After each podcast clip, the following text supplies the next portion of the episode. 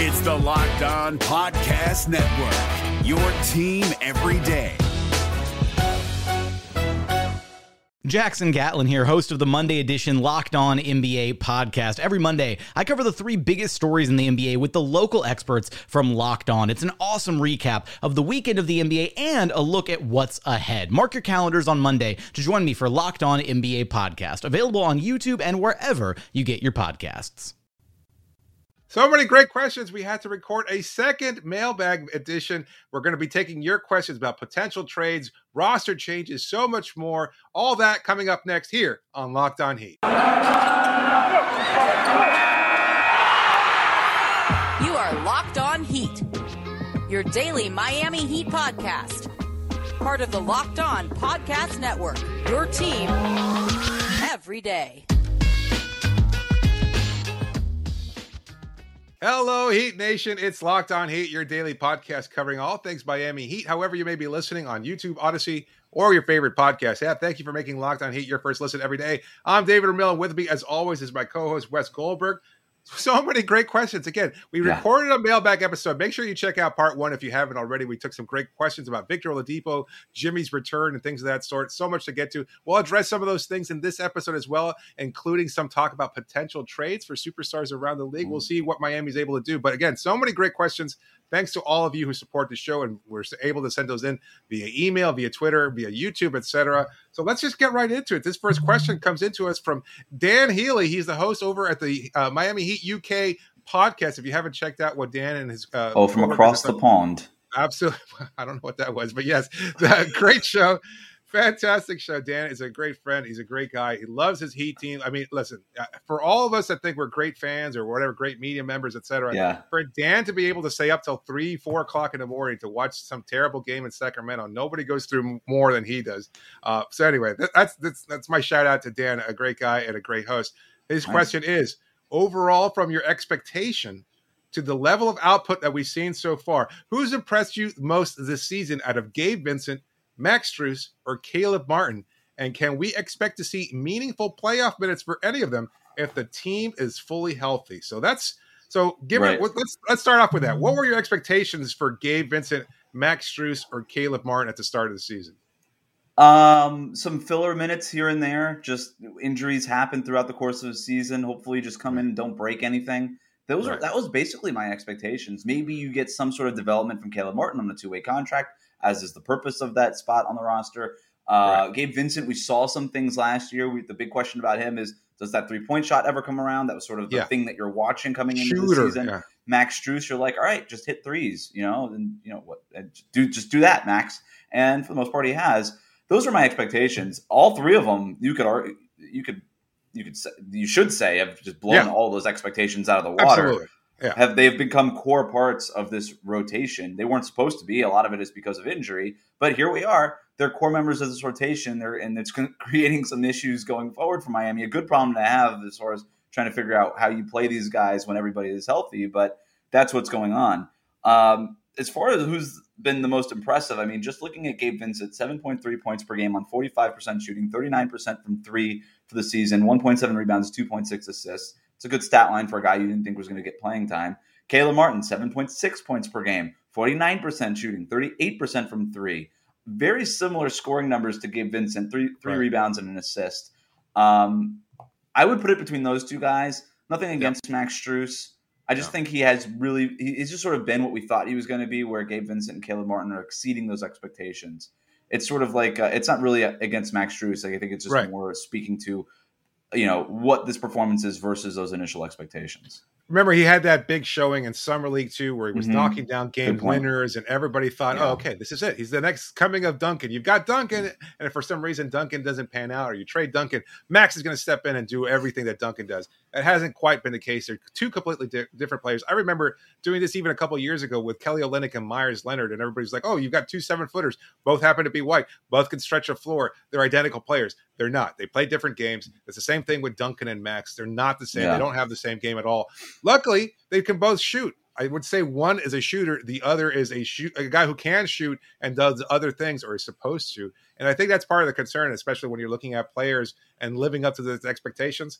I'd say that Max has been somewhat not necessarily a disappointment because that feels kind of harsh. But I mean, I think you said it pretty well. He's been who we thought he was a guy, a, Yeah. a, player, a guy who can go out there, fill some minutes, do some things on occasion. He's had some nice moments, fantastic, but he's just not a guy that you're going to rely on. And and that's where you are with this roster is that sometimes you need a guy like Max or somebody else in this roster to step up, and that's just not who they are when the context of the NBA. They're they're 13th, 14th guys on rosters. Yeah. That's not that's not who you're supposed to be on uh, your star to carry you through for a big win on a night to night basis. So And I would say out of those three, uh, Strus is the worst defensively for whatever that's worth. I mean, he's the best three Yes. point shooter, but yes, uh, those other guys have proven to be pretty good three point shooters. Right. Uh, and they're very, and both of them are very good defensively. Between those two, I think, I think you and I are on the same page here as far as narrowing it down into Gabe or, Caleb. Who do you, you got to pick one. Who do you pick? I, I, to me, it's Caleb. Uh, I just, I was pretty high on him actually. I, I think when You he the announcement, when the announcement came that he was signed, I was like, you know what, this guy feels like he can embrace this culture. Uh, we've seen that before. I mean, this might be a, a weird thing to bring up a correlation here, but when you split up twins, sometimes they all kind of pursue their own individual journey, different path. And a guy Mhm. like him who was cut by Charlotte, he's like basically trying to prove that he can still be an NBA player. He's been given this opportunity you know, you know that Miami's development is second to none. That they're going to be able to maximize players, and that's the thing that has always stood out. I remember first having these thoughts when it came to the San Antonio Spurs when I did a, a feature uh, years ago on David Lee, a guy that was basically washed up, unfortunately, Right. uh, within the parlance of the league, and yet he went in and was very, very productive. And I remember thinking to myself, why is it that he's able to thrive in San Antonio? It's because they were able to fine tune what he does well and focus on that erase his mistakes and, and whatever liabilities and, and deficiencies he might have.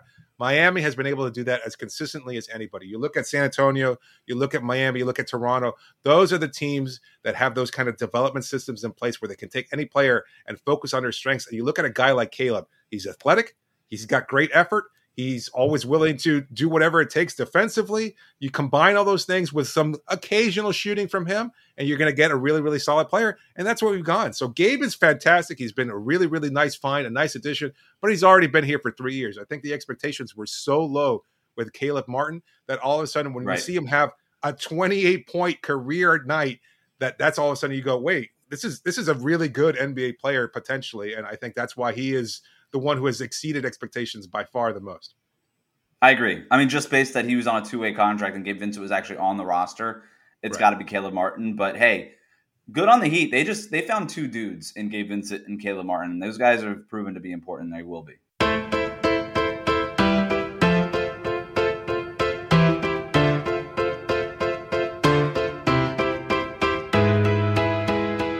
Let's uh, move on with another question here. This one comes in from Narayanan. I'm sorry if I'm mispronouncing that. I apologize. But he writes in Interesting dichotomy the team is facing without Bam and Jimmy Dedmon. Gabe, Caleb, Max, Yurt, and KZ are gaining some valuable experience playing important and extended minutes. Absolutely, which is bound to help the team in the long slash stretch run. The overuse of vets like PJ and Kyle has to be concerning. Question number one. Could the upcoming string of games against sub 500 teams warrant some rest for the likes of Kyle and PJ, or should they wait until Jimmy and Tyler are back from their setbacks? I've got question number two that we'll answer later on, but let's get to question Right. number one first. Um, no, you can't rest anybody right now, Kyle or anybody else. You've got ten players available. You start resting guys. Now you're down to very close to the minimum of what you're allowed as far as an active roster is concerned. Uh, I, I think when Jimmy and Tyler and eventually Bam do return, Kyle Lowry and PJ Tucker have earned some rest, and Markieff Morris, I should say, when Yep. he gets back. When PJ and Kyle have earned some rest, you tell them that they're resting. Like you be the coach that says, "Hey, you're not playing tonight." I think it's something that they probably should try to convince them of, um, Yep. but it won't be until that point at the very least.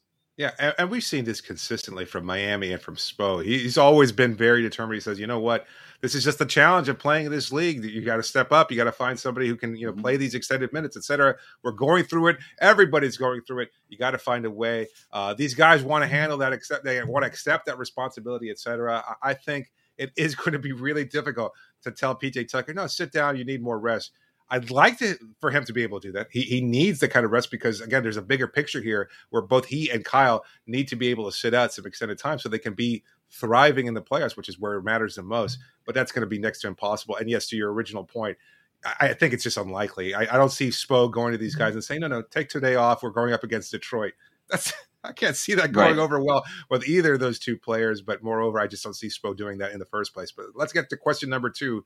What are you hearing about Jimmy's injury and his possible return? Wes, I'll turn this one over to you because you covered Steph Curry when he was going through a similar t- uh, tailbone injury, and it's a difficult injury to come back through. So go ahead, take your give us your two cents yeah, eerily, eerily similar uh, kind of situations too between Steph and Jimmy because Steph also came back and re-aggravated the tailbone injury and had to miss more time. So Right. this is just something that happens with guys that are constantly getting to the basket the way that Jimmy and Steph are.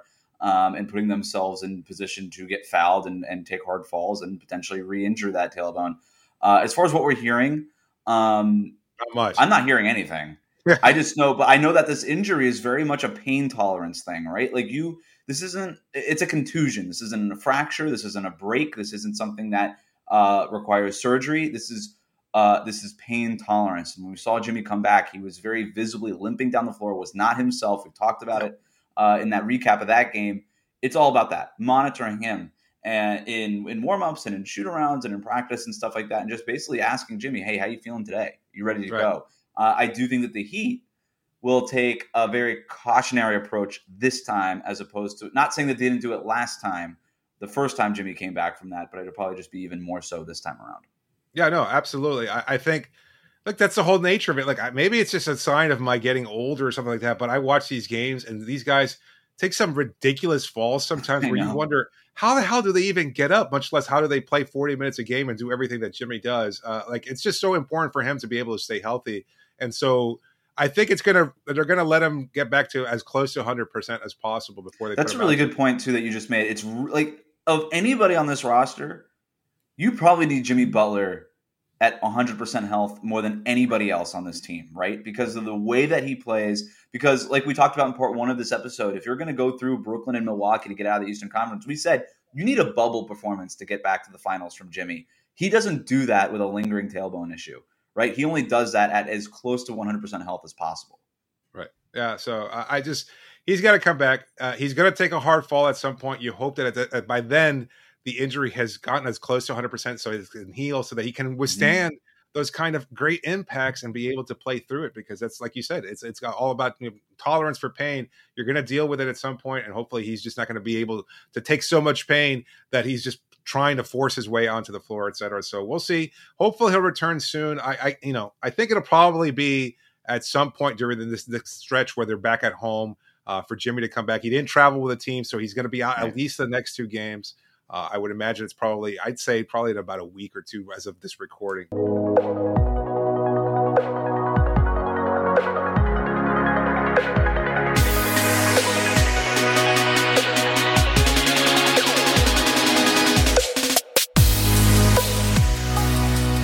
We'll move on. This last question comes in from our pal Pete.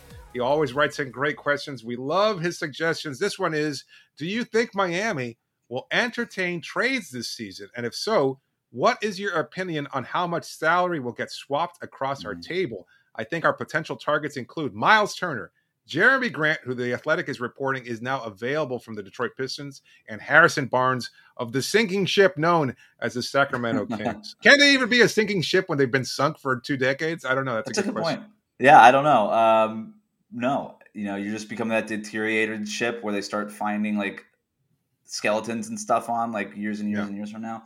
Remember, Um, remember like when the, you were the covering skull games? of Luke Walton will come up like two years from now. No, thanks. Remember when you were covering games at Sacramento? What was it the Yeah. Golden One Center? Is that what they were called? There was so much. Best arena so much, in the NBA. Yeah, so much enthusiasm, right? This this incredible arena. We saved the team. We brought them back to Sacramento. We're going to turn it around. Not, quite. Same futility, different, uh, just outside facade. It's all. yeah. It's all the same Best best oatmeal raisin cookie I've ever had, and best dessert in media dining in the NBA. Just saying. All right, all right. all right. I'll take your word Uh, for it. I've never been. it's worth a trip to. raisin s- cookie. It, it- I I have not either. This one is just, it transcends oatmeal raisin. It raisin. made you a believer, huh? The oatmeal raisin. just cookie? in that one. I'm not going out buying oatmeal raisin cookies at Publix or anything like that's not my style. Uh, but when I am in Sacramento, I make sure to get one there. Um, as far as the question here, um, Myles Turner is not going to happen. Jerami Grant is not going to happen. Harrison Barnes is not going to happen. There's just right. it's nearly impossible to make those salaries work. The only way to make it work is to trade Duncan Robinson. I don't think that the Heat are unwilling to do that for somebody of that caliber, but those guys aren't also. Duncan Robinson is so essential to the way that the starting five functions from a shooter's standpoint. And then let's just say you put in Harrison Barnes or Jerami Grant. Like, where are they playing? Uh, how are they helping space the floor for Jimmy and Bam? It's just not. It, it doesn't really work I think there's diminishing returns in a deal like that. I understand it's a big name. Obviously, somebody like Jerami Grant and Harrison Barnes is a better player in a vacuum than Duncan Robinson is, but fit at some point does matter. And Duncan Robinson is a, is very much a ceiling raiser for this Heat team and, and the way that this roster is constructed. So that that said, there's no other, there's no other way to kind of get to those salaries. Um, I do think that Pat Riley will entertain trades for whatever mm-hmm. that is worth. Uh, I think you'll hear things. I think that this team should be out there scanning the league for cheap wings, veteran wings, and maybe a cheap big man uh, somewhere that so that you don't fall into this situation again if Bam or Dewayne get, gets hurt that you're relying on small ball KZ Okpala or, or Omer Yurtseven who's so up and down right now. Uh, I could see them going in that direction. Uh, maybe swapping somebody like KZ or Yurtseven in a deal like that, or yeah. or even maybe a Markieff Morris if this thing is in, is is lingering and they're able to to swap him for something. I don't know. Um, but that's sort of where I'm looking at right now. If there's any trade um, available, I do know this. Last time the Heat were in this position uh, as sort of a fringe team with finals aspirations, they swung a deal for Jae Crowder and Andre Iguodala, which ended up mattering quite a bit in the bubble and their playoff run to the finals. Uh, I think Pat Riley is very much interested in doing that. As far okay. as how much salary you could take back, not much okay my my caveat to that and and you're as aware of this as anybody is that they were able to swing that deal because you basically had three players on the team on the team on the roster at that point in time that were either unplayable or had right. burned bridges, or those bridges were now in, in, smoldering embers, and they no longer were part of the long term vision of this team. Dion Waiters, James Johnson, and of course Justice Winslow, who was hurt, not likely to come back, spent another season nursing injuries, etc., and is only now a shell of the player that he was in Miami, as we've seen so unfortunately often throughout the case in Miami Heat history. So I think that made any kind of deal for Andre Iguodala, Solomon Hill. Shout out to Solomon Hill, by the way, who right never gets mentioned. Yeah, yeah, we never mentioned that. you know, but also he's got a season-ending injury, so we oh, only hope he comes back at some point. But uh, and this, of course, Jae Crowder, who was a, a monumental piece in Miami's success in the Orlando bubble, able to transform the roster. But you look at this roster right now, and there's nobody who's really unplayable, with the exception of UD. That's not going anywhere. Yes, you've had to rely on Caleb, Max uh, Gabe, etc. Yurtseven has been getting minutes now. Markieff at some point he's going to come back, and those guys maybe they'll be unplayable at some point, but their salaries are so low that I just so don't see any. Kind you can't do yeah. anything. Yeah, even yeah. if you were to package. Let's you put Markieff, KZ, and Omer Yurtseven together. Let's just in a package for that. That's only netting you like a six million dollar player. And a right. six million dollar player is not worth a three for one. And then you got to fill out the rest of your roster, and you're still. And this is a team that is not motivated apparently to cross the luxury tax threshold that you're only four hundred thousand dollars away from. So I just don't see that. Like that, that's the part about a deal that any deal to get done almost has to be a, a one for one or a two for two, an right. even amount of players swap. And to your point, they don't have those like middle class salaries right. to move in a deal. The only one they have really is PJ Tucker at seven million, and they're not moving him. they're not good luck finding him. better value at seven right. million than PJ Tucker right now. Wasn't that Pat Riley's point years ago when we, you and I were still covering the team, and he was talking about the deals for Olynyk, Johnson, etc. Yeah. It's like those deals look bad but they're not. They're movable deals, and they were. All those players were. were. traded because they were eminently movable deals. You don't have those. You either got somebody getting paid twenty five million dollars or more, like Duncan, Kyle, Jimmy, Bam, etc., or you've got guys making a couple million, etc. That those contracts aren't movable, or, or you're, you're trading ketchup mm-hmm. packets for a barbecue dipping sauce. It's not. You're not getting a main mm-hmm. meal. You're not getting a main course. You're just getting a, a side I don't know, condiment. You're not getting anything yeah. that's going to be important or essential to Miami making a deep playoff run. And you can only pack it so pack it so much of those packets together in order to get something of value. And I don't know that those players exist. If you're a guy, a guy on an X team who's getting paid six, seven million dollars and is a great value, why the hell would you trade him for the potential development of an Omer Yurtseven? I mean, right. I don't know. I'm trying to think. What's the name of the guy who was in with Denver? Oh, oh uh, Torrey Craig, right? He's now with the Indiana Pacers. They're looking to move him too. I'm not sure what his deal is. That seems like the kind of player that maybe right. is a wing defender, a guy who's played in big moments. He was with the Suns and the Bucks last year on their run to the finals. I, I don't know. Yeah, could you do like a like that's what we're talking about? Could you do Right. like Markieff Morris's expiring contract for Torrey Craig? And the motivation for Indiana to do that would be, well, Markieff is on an expiring deal. I think they signed Torrey Craig to like a two-year deal, so we get the money off the books, and then Miami could just throw the you know five hundred thousand dollars of cash or whatever it is that they can do uh, at the Pacers, who are going probably to hit this rebuild button and miss any playoff revenue this year, which they rely on as a small market team. So hey, here's Right. some extra cash. Here's Markieff Morris is expiring. We'll take Torrey Craig. It's something very minor like that. It's not something that's going to super excite Heat fans like Myles Turner or Jerami Grant or Harrison He signed a two-year, ten million dollar deal, so he's owed five point one next season, 4.8, 4.9 basically this season.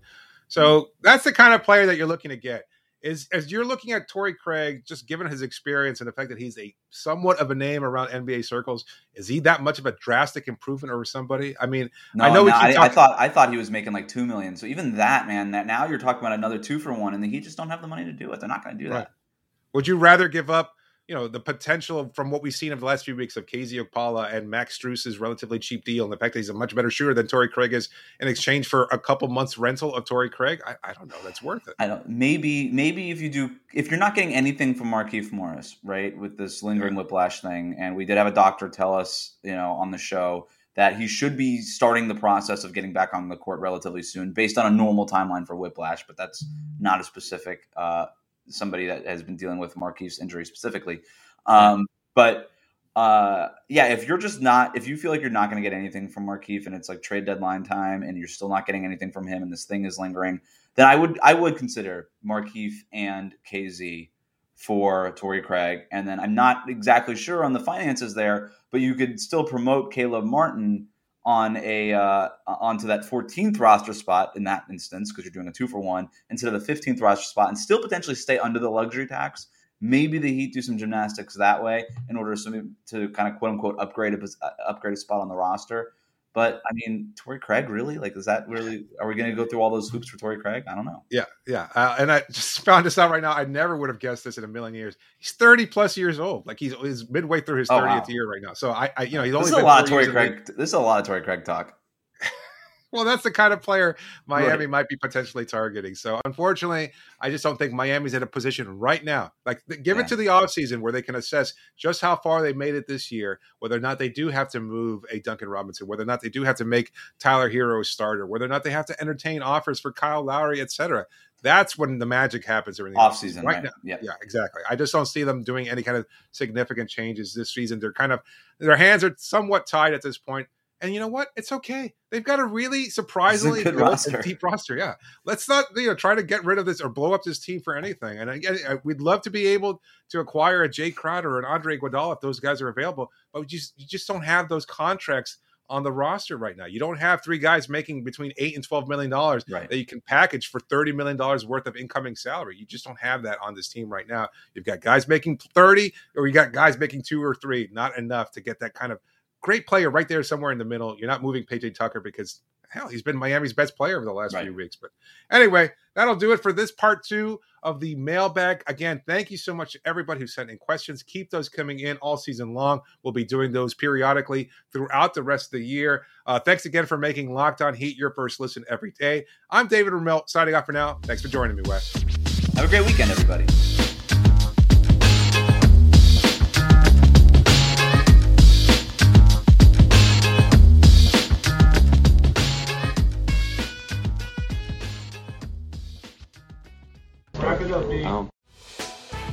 Hey, Prime members, you can listen to this Locked On podcast ad free on Amazon Music. Download the Amazon Music app today.